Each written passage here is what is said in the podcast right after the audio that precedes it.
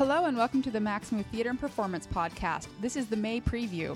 Before we get started, a scheduling note. We're going to a lighter summer recording schedule, but we promise at least two episodes a month a preview of what we're excited to see, and a review of what we have seen. So you can expect one episode on the first Wednesday and one episode on the third Wednesday of every month, okay? All right, on to the show. Hope you enjoy it. Hello. Unless you're Terry you Gross, are you can do listening whatever to you want. Maxamoo. My name is Jeremy Barker. And today we're going to talk a little bit about May. Jack, if To you, my left is Lindsay Behrens, Jack the founder. actually prefers to start his sentences by going like this. oh yeah, Today, I, I we're always. talk about I'm a lip popper, is what I've, I've what I've been told, and I can't do anything about it. It's, pow- You, it's you, that's not true. You've gotten better since we started talking about it. Oh yeah, no, sh- actually that's true. I guess I hadn't thought of that, but shame works really well on I, me. there's no shame involved. no, no, no, There's it- education. that was processed through my Catholic school upbringing as Got it. shame. Got it, There's got no it. other way to process it. okay, good. That was for you, my friend.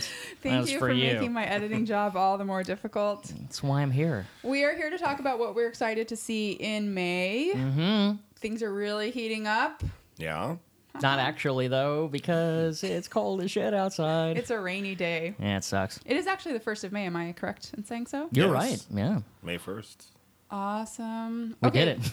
let's start with introductions. Jeremy, who are you? Uh, my name is Jeremy Barker. I am a writer and critic here in New York. I've written for Culturebot for many years, the editor of Chance Magazine, and uh, freelance, other things. Cool. Jack. I'm Jack Moore. I have a shorter resume than Jer- uh, Jeremy. Uh, I am the literary associate at the Public Theater. My views, therefore, are my own. And I'm Lindsay. I um, previously was saying that I'm the person who presses the record button on the podcast. Which you do so well. I've been meaning to tell you. But then um, Todd, who live tweets the podcast sometimes, he called me the showrunner. And I was like, oh, that's a rad title. I think I might take That's that a good title. one, yeah. The Shonda Yeah. Rhimes of Maxamoo. Oh my God. Lindsay There's like Behrens. no greater compliment on the planet. None. Thanks, Todd. Oh, thank you, Todd. All right. Let's get started. Jack, why don't you kick us off? What are you excited to see in May? Uh, a lot of things, uh, but the thing I think I'm most excited for uh, is a new play coming to our friends at the Signature Theater uh, in Midtown called Daphne's Dive. This is by Quiara Alegría Hudes, uh, who is one of their new, I think, Residency 5 playwrights, which means that over the course of the next several years, um, Signature has various residency programs for playwrights, and Quiara is going to have three of her plays produced uh, over the course of the next couple years. So this is the first one, Daphne's Dive. Uh, it's going to be directed by uh, a young up and coming director named Thomas Kail, whose work I'm unfamiliar with, uh, who is uh, a friend of ours at the Public, who directed Hamilton and uh, Dry Powder at the Public. Um, this play is very exciting to me for a number of reasons. One, Quiara is one of those playwrights that, despite having so many accolades, is still someone who is relatively unknown to the vast majority of New York off Broadway audiences. Uh, this, despite the fact that a couple years ago she won the Pulitzer Prize for drama uh, for the second of uh, her trilogy of plays, uh, The Elliott Cycle, uh, which was called uh, Water by the Spoonful at Second Stage. And she was previously a finalist for the Pulitzer Prize for writing the book to In the Heights, the musical that Lin Manuel Miranda wrote before Hamilton. So I'm excited for this because this is the first time in many years that I'm going to see a new Quiara Hudes play that doesn't feature uh, an Iraq War veteran named Elliot. Uh, for those who uh, saw those plays uh, play at second stage, so this play uh, takes place in North Philadelphia, where a lot of Quiara's plays are set. That's where she's from, and uh, takes place at a bar, a dive bar, run by a woman named Daphne, and there's sort of uh, you know colorful collective uh, cast of characters who frequent the bar over the years. Uh, and one of the, the main people is Daphne's adopted daughter, who uh, I won't spoil anything, but we learn in the first couple of scenes uh, that she is uh, very much sort of like Moses' baby in the basket kind of things. And as uh, her adoptive daughter grows older, and as does this bar, and as does the city of Philadelphia, uh, things start to change in the city around them, uh, and therefore things start to change within the bar itself, including uh, allegiances about um, who best, uh, what is the best way to. Uh, to encourage municipal change, cultural change, and there's sort of a lot of arguments in this play uh, about one thing or another.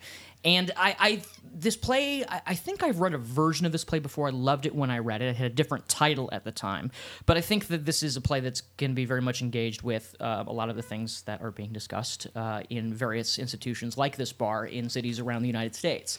Uh, for those who don't know Quiara's writing, uh, she is uh, someone who uh, I think speaks very passionately about the ways in which uh, cities uh, underrepresent certain populations, particularly populations of color, uh, and has talked has s- spoken about these uh, these issues in a lot of ways in previous plays. And this one, she really kind of makes it the prime focus of the play. so yeah, I'm very excited to see what this becomes, and I'm very thrilled that Signature is making a deep investment in Quiara because she's someone that I, I really want to hear as much from as possible. Um, and luckily, we're going to get a chance to do that over the next few years. Tickets for the show are quite in demand. I Yes. believe the original run is sold out, so all the $25 tickets are gone for the most part. Although you might be able to find some here and there. I'm You not might, saying yeah. that as like I did a vast, extensive research. But they have announced an extension Right. with slightly more expensive tickets, although not that much more expensive actually. Oftentimes they go from like 70 or 25 to 75, but I think these are only in like the 30 to 35 dollar range. Yeah, yeah. It depends on the show. Its signature. Sometimes I can get you know close to hundred dollars, and Yeah. sometimes they don't. And uh, yeah, so tickets are hard to come by. Still, you know, scour the website because you know in the sort of the the crazy sort of black magic of of theaters releasing ticket blocks of tickets. Uh, sometimes there are sort of secret, you know, hidden away tickets that get released a few days before the performance, or go ahead and book yourself for the extension. Yep, definitely. Great. Okay, Jeremy. Well, I guess I was going to start out by talking about the Wooster Group, who have a new show coming. It's actually interesting. I'm not sure if this is is this a premiere. Does anyone know? I believe it is a premiere. Because a lot of times I've seen in the past that when they do a show at the Performing Garage, they'll sort of do like a, a month long run of it, but it's not necessarily open to the press or anything. But Right. um, in any event, the show is called The Town Hall Affair, and it's based on uh, a D.A. Pennebaker film from the 1970s called Town Bloody Hall, which was a film, uh, it, it was a panel discussion, Town Hall, featuring a number of feminist thinkers um, and moderated by Norman Mailer, which, and I've never seen the film, but that sounds like a brilliantly terrible idea. For sure. Right, For and- sure. And uh, that film is being sort of, uh, you know, taken apart and put through the Wooster Group's blender. Um, I imagine, you know, it, basically on the press materials, it looks like uh, they're thinking about the difference um, between sort of this filmic event as well as the art happenings that were happening at the time. So I think there's going to be a lot of tension between the live and the filmic, which probably won't come as a shock to anyone who knows the Wooster Group's work. I'm also curious, though. Um, you know. I'm looking at the cast list, and it's interesting. I think there's at least as many, if not more, men in the cast than women, which is going to be a, a rather strange, probably yet another minor controversy in the Wooster Group's long legacy of controversies over representation. But it's going to be very interesting to see, you know, a performance about a bunch of feminist thinkers that actually features more men on stage than women. But um, I'm definitely interested to see this one. So The Wooster Group does these little daily video blog things, and in one of them on the stage or on their website, excuse me, right now, there are it, these things are not straightforward little videos. They're kind of like snippets. They're kind of hard to interpret, but one of them somewhat addresses this issue in that the panel at town hall was all women except for the moderator Norman Mailer. Um, and in this show, they do have men playing women apparently on the panel. So you can only imagine that that is going to be somewhat controversial. But I want to um, mention that Maura Tierney is in this, who Oh, Yeah. look out. I adore. And I don't know how she got caught up with the Wooster Group. I feel like that's the right verb to use. but um, I think that'll be just fascinating. I cannot wait to see this show. Yeah, I mean, from what I know of the Wooster Group's past sort of, you know, uh, flirtations and diving into sort of representation politics on stage, I, I imagine this is, you know, the decision to sort of split gender-wise the cast has some sort of desired effect. Whether or not that will actually be interpreted Indeed, as such indeed. is, you know, uh, I suppose is uh, we'll have to see about that. Right. I'm, I'm curious as to what the aim is there at the very least. Yeah, I, I haven't actually had a chance to speak with anyone about it Hmm. uh, really in the past, so I'm kind of going in um, uh, very ignorant of it. But it'll be fascinating to see. I mean, at the very least, the Wooster Group, uh, you're not going to be bored. No. whatever whatever happens there, you're not going to be bored. No. Nope. I'm excited for that one. For good or bad. All right, this first thing I want to talk about is less a theater performance and more of a public spectacle, but it's called Fly By Night. It's a project by Duke Riley with Creative Time, who we know for doing these large scale, usually free, open to the public works. Most recently was the Kara Walker Sugar Sphinx in Williamsburg. Oh. And this one is at Brooklyn Navy Yard and it involves 2,000 pigeons. And it is, each pigeon has an LED light attached to its leg.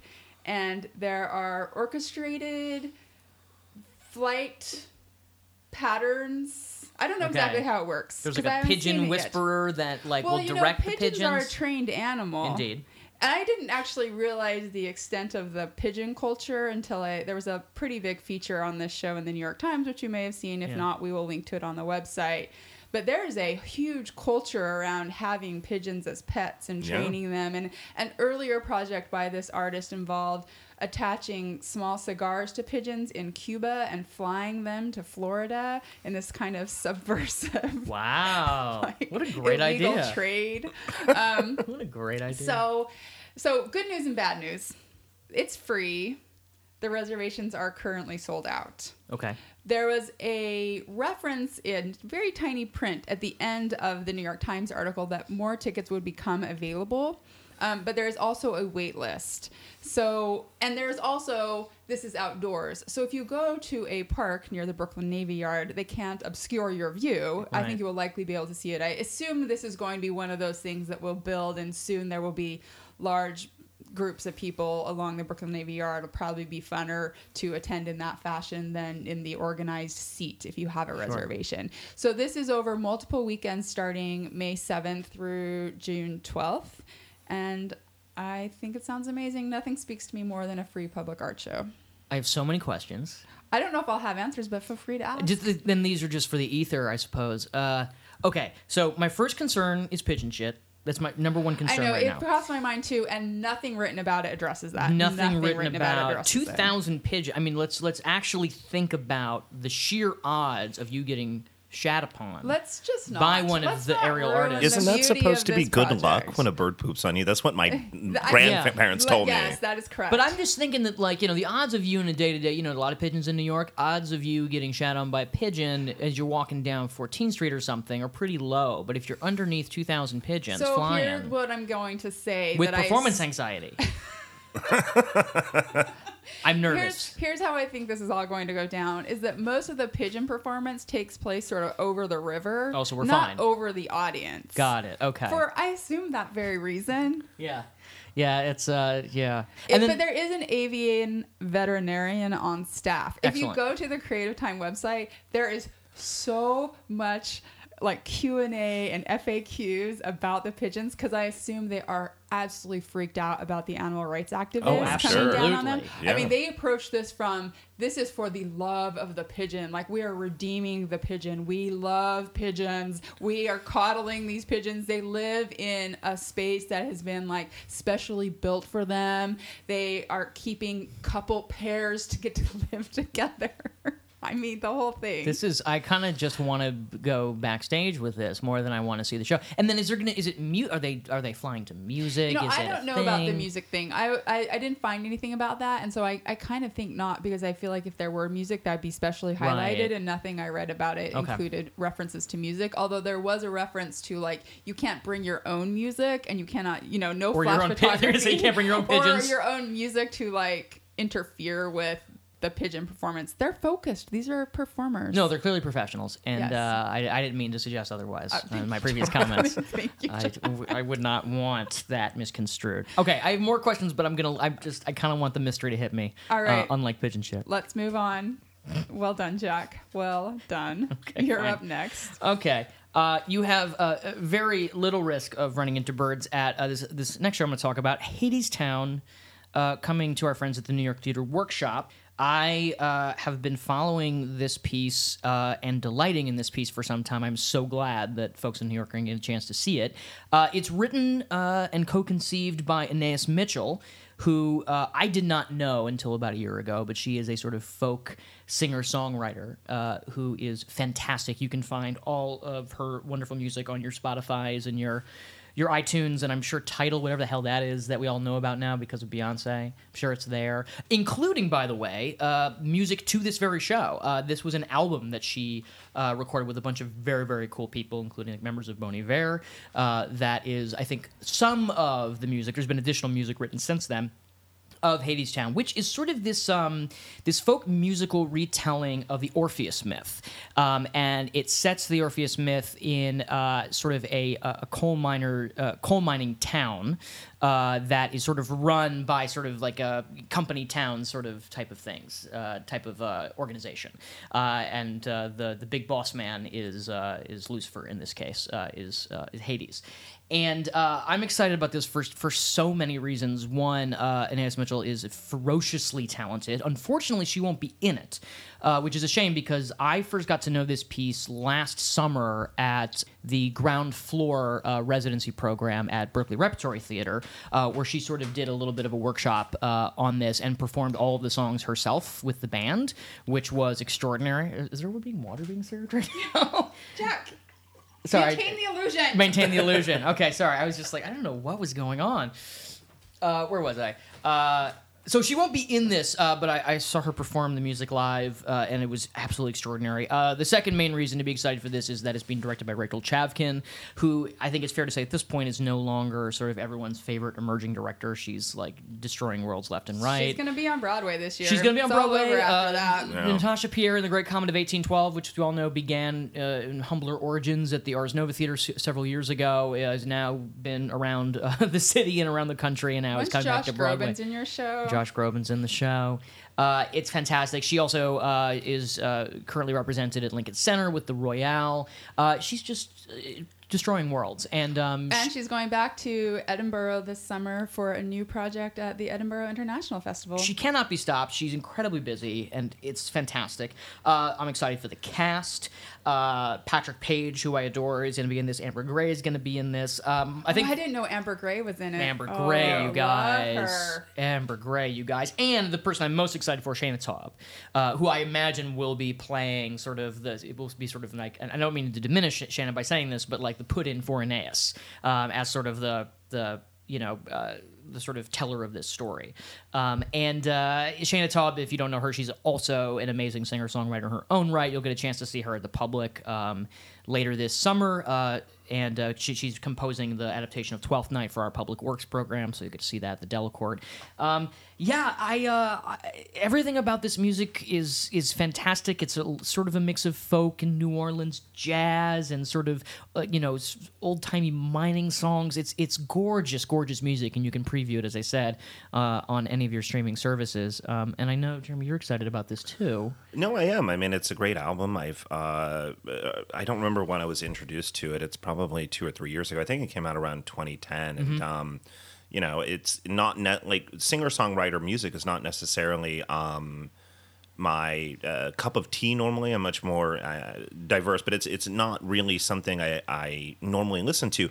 But her work, uh, one of the things that's probably worth saying about Hadestown, as you were getting at, is it's very diverse album. I think that's why it really blew up for her because it it is taking multiple styles and genres and sort of mixing them in to create this, you know, an, a framework to tell the narrative of, of Orpheus. Um, so it's the music is beautiful, and I followed much like you were saying. I love Rachel Chavkin and her work. I'm really impressed with everything she's been doing. So when I hear about a new show that she's directing, I'm usually like, I have to be there. You know, one of the things I've been appreciating lately about um, Rachel in particular is now that I've seen a her direct a number of different things, and it should also be said, you know, like this, I mean, it, it, she has worked on a, a number of different styles and forms. Uh, it was sort of bewildering to see her direct sort of you know a relatively straight play uh, at uh, at Lincoln Center in one of the you know the straight playest houses in New York. And every time that I see her direct something, she sort of has this reputation early on for being a very flashy director and experimenting with audience interaction and the way that the audience is you know set around the stage and where the performers are and you know there was sort of that sort of like flashiness about her but actually what i've noticed is that she engages so deeply with the source material. It's not like she's adding you know pomp and circumstance onto a play just to be like look at me. She's actually bringing out really intensely theatrical things in material that sometimes isn't ostensibly theatrical um, if you haven't seen The Royale, I encourage you to for this very reason. It's sort of a very straightforward story about uh, a black boxer uh, who's sort of fighting institutional racism within um, the boxing world uh, in the early 20th century. And the way that she establishes the physical vocabulary of this play is so highly theatrical and yet minimalist at the same time, and absolutely does not distract from the writing or the performances uh, in a way that perhaps a lesser director would. So, I, to that end, I'm very excited to see what she brings to Hadestown, what how she decides to visually imagine uh, the world that Anais creates through her music and lyrics. I think it could be spectacular. Do you know who the designer is she's working for? We're working with on it. Oh, let me see if I wrote that down. Oh, yeah, I do. Uh, scenery is by Rachel Hauck, costumes by Michael Krass, lighting by the great uh, Jennifer Tipton. Right. Um, David Neumann's doing some choreography on this. Oh, wow. Um, Yeah. yeah, it's uh, it's going to be great. Hell That's a solid team. Yeah. Yeah, it's uh, yeah, she doesn't mess around, so this is gonna be great. Yeah, New York Theater Workshop again. These are uh, like Daphne's Dive before. These tickets are like basically gone, you guys. There has been an extension announcement. Yes. These are a little pricier. These Yeah. tickets are not cheap. So, but everything you guys have said has made me very excited about it. Yeah, I think it's gonna be really special. Cool. All right. What else, Jeremy? Well, um, one of the it's it's not so much a traditional theatrical performance, but it is a performance piece, and it's one I've seen before, and I'm very excited that it's coming back at the end of the month, um, uh, the weekend of May 26th. But it's a piece called Vine of the Dead. Um, that's been sort of created and conceived by the designer and theater maker Jim Findlay, um, who I think he's working so broadly. I'm sure. I mean, right now, uh, you, you just saw the show. What, is his relationship to the show um, at Abrons Arts Center? That uh, uh, So he performs one of Aaron Landsman's monologues. He performs Empathy School, which is the first Right. monologue that takes place on a bus. Right. So uh, Jim Findlay is a very busy person, and um, this piece, uh, Vine of the Dead, it's very strange. I think it's about six hours long. Oh, wow. You do not now. Now you Bringing it, Jeremy.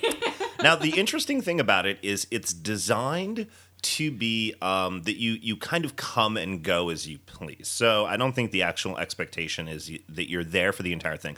Now, the, originally this piece was done, I want to say last November, and it was done in this large basement area um, at Westbeth Arts Center, uh, which has now been taken over by Jim Findlay and some of his collaborators, and it's the new Collapsable Hole named after the long-time uh, performance space and, and residency space they they had in Brooklyn, which closed, I think, in 2012. Um, so now this piece is being taken to the Invisible Dog, and I'm curious to see what happens in a very different space. But in short, the title references ayahuasca. Um, so it's a very trippy performance. Um, actually, a lot of it has to do. It's really about trying to commune with the dead, um, and it takes it's it. it, it, it I they they actually have like uh, psychics that have come in to work in the space that they base part of the performances on. There's a large video installation, and it happens as a series of gestures, collective gestures. Um, it's a really interesting piece. It's very hard to describe.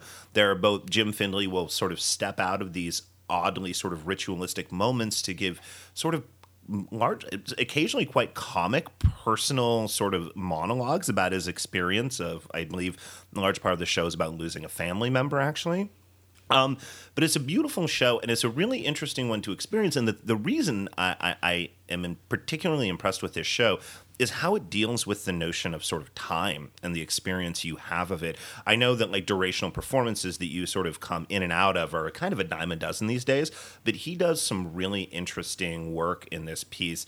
And in particular, it, the way in which he, as a performance maker and a performer, also thinks about design I think that this really showcases the sort of intelligence he brings to that process. It's a really remarkably beautiful piece. So About how much of it would you say you've seen before?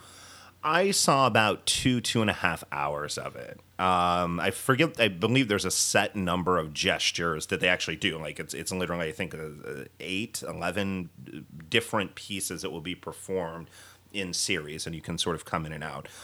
Um, it's very beautiful. Like there, there are moments of sort of like choreography. Um, I, I actually Jim's ch- uh, uh, children are in it. Oh, so it's not Oh. a one-person show. No, no, it's not a one person show, but it's also not exactly always a performance. A large part of it's more like an installation where there'll be sort of light and video and a very complex sound score happening rather than, and you won't, you, it, it's less in those moments, it's less about watching an individual doing something as opposed to just being in the space and experiencing it. So. So, if in an ideal way, how would you recommend a person experience the show? Show up at the beginning, stay for as long as you want, and then leave, or I actually would almost recommend that somebody come that, that if you that if you do your reservations, um, and there's a, there's a system you can use online. You can find it through the Invisible Dogs website to make a reservation to come.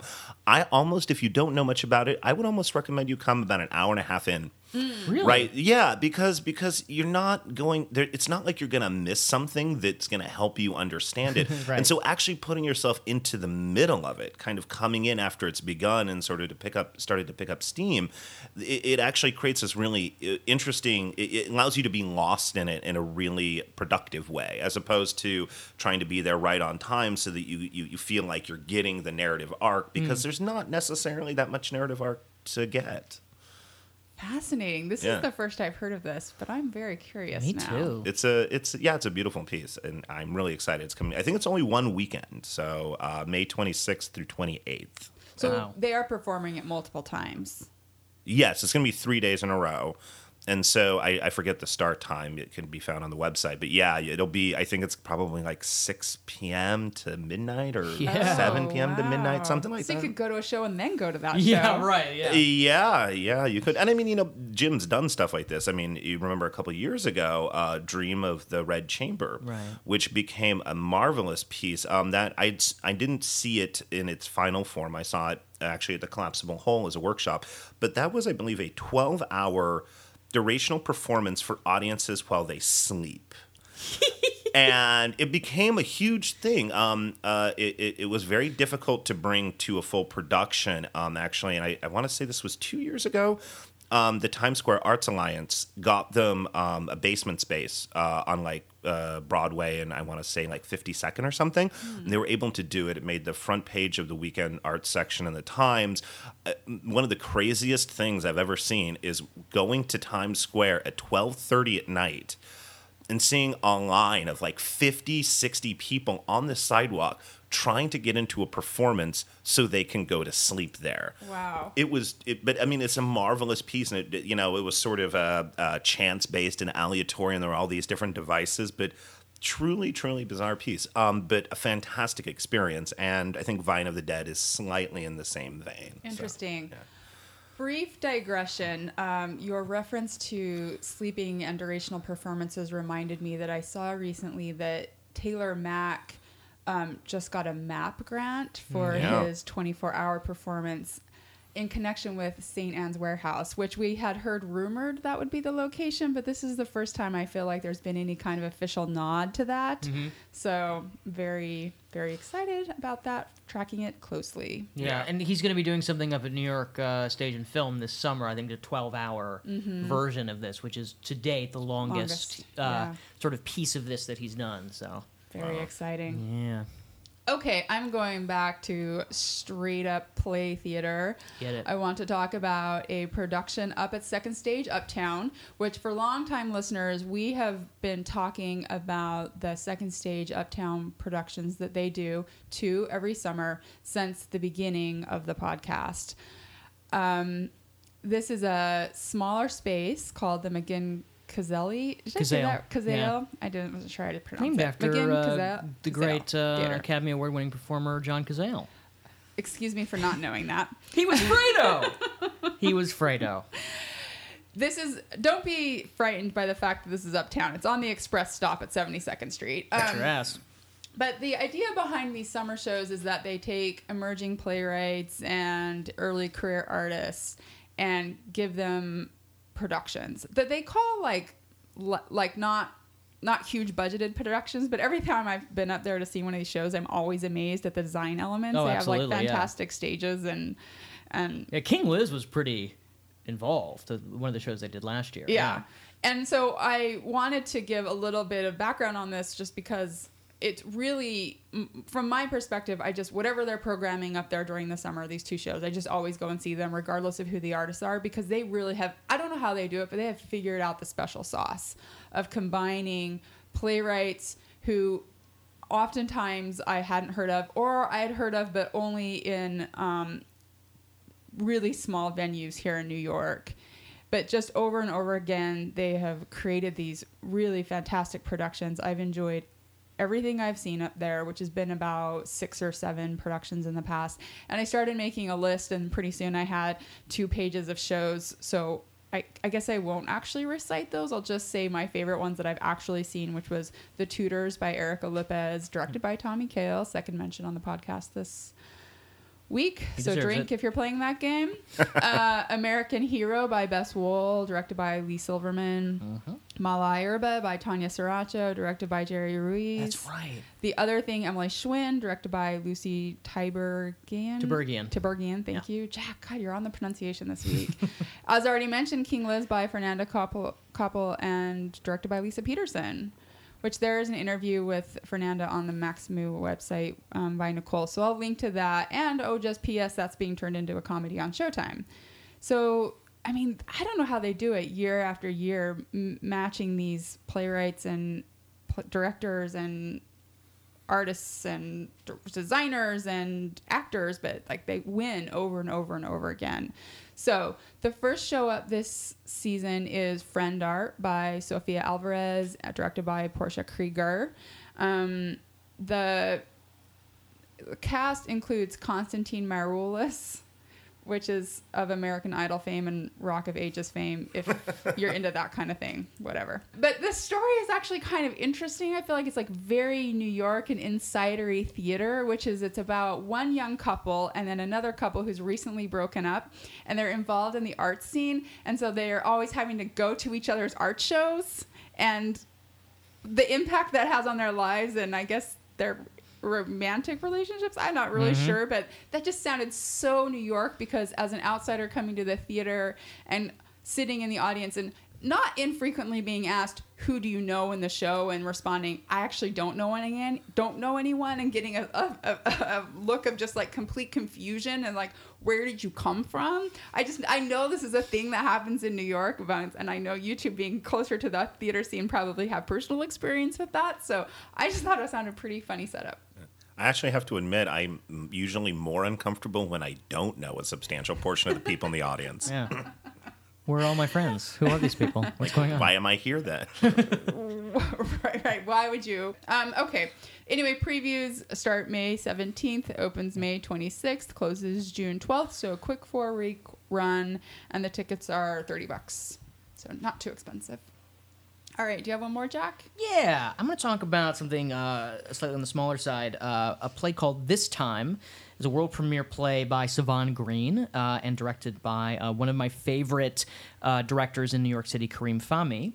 Uh, this uh, is a play that is, uh, I believe, loosely uh, sort of, uh, or at least informed by, if not inspired by, informed by Kareem's own life. Kareem is a director who is Canadian and of J- Egyptian descent, and this play takes place in two time periods in Cairo in the 1960s, uh, about a love affair between an Egyptian woman and a Canadian professor, and then flash forward 30 years to the 1990s in Toronto uh, when uh, the woman's uh, memories, as she starts to age, uh, start to um, uh, impact the lives of her daughter and sort of her own, you know, sort of autumn years. And uh, it's sort of it- it's it says in the press materials that it's inspired by the uh, memoirs of a Muslim woman uh, f- who fought for her independence uh, during uh, what is uh, feels like always a turning point in Egypt's modern history. And so it, it feels like a, a family play um, in sort of the, the most traditional sense of the term about sort of how the past haunts future generations and all of those things. I am excited about this piece because of the artists involved. And they can be referred to collectively uh, by their theater company's name, Rising Circle Collective. This could be uh, a theater company that you've heard of in the past. They've been around for a few years, and they exist primarily to uh, give opportunities and give voice to artists of color. Uh, and Sevan and Kareem are both founding members of the Rising Circle Collective, and they've primarily um, spent the past few years doing readings and workshops. They have a writers collective that is full of a lot of extraordinary writers, um, and they've done uh, sort of readings of, of some of my favorite plays of the past few years. And this is the first time that they're having a huge sort of world premiere play, and they're doing this at the Sheen Center uh, on Bleecker Street uh, by Elizabeth Street. Uh, if you don't know the Sheen Center, it's one of the newest sort of uh, workshop and rehearsal halls in Lower Manhattan. It's a beautiful space. It's so nice. Yeah, yeah, um, and you know I've spent a lot of uh, many many happy hours at the Sheen Center, um, so I'm excited for this. Uh, Sevan uh, is uh, an incredible, incredible writer, a deeply poetic writer, so smart. Uh, Kareem is uh, I've seen him direct everything from sort of very. Uh, you know, introverted uh, sort of plays about uh, the human and American psyche uh, to uh, thrillers, and he's an incredibly versatile director. And the main reason I wanted to um, plug this on the podcast is because um, he's someone that I, I'm sure many people who listen to this podcast don't know, and I'd like you to go get to know his work because while I don't know that much about this particular play, I do know the quality of the artists involved, and I think it would be a fantastic introduction to some emerging writers of color uh, whose names you should know. Uh, so yeah, uh, this runs uh, has a very short run uh, at the Sheen Center. It's going to be May seventh through the twenty first, um, and uh, tickets are pretty cheap. I think they're in like the, they're like seventeen or eighteen bucks or something like that. Um, so I always have to plug uh, something sort of new and upcoming and unknown um, on this podcast. I feel like it is my duty, and That's so this is why is we invite you. yeah, and it's I, so I think this is going to be uh, this is really special. Uh, uh, uh, Sevan is a, a writer who's primarily based in the UK, so this is also a rare chance to actually, um, and he's had some success in recent years uh, in London and, and and thereabouts. So it's great to have him back in New York for at least a short time, and for uh, y'all to get a chance to get to know his work. Um, I guess I should say full disclosure: Sevan was uh, a graduate of the Emerging Writers Group long before I got to the public, uh, but uh, he's uh, he's delightful, and his writing is delightful. Great, thank you. Yeah. I have one more I want to mention. Do you have anything else, Jeremy? Yeah, I have one really quick one actually. Um, uh, it's a very small show. It's going to be at the Three Legged Dog for basically two days, and it's um, I believe I can give you the date here. I think it's the 18th and 19th. It's like a Tuesday, Wednesday. It's a- or uh, 17th and 18th, I believe. Um, it's a company called Wax Factory, which is a performance group uh, run by uh, uh, Ivan Talijancic and uh, Erika Latta. They've been around for about 10 to 15 years now.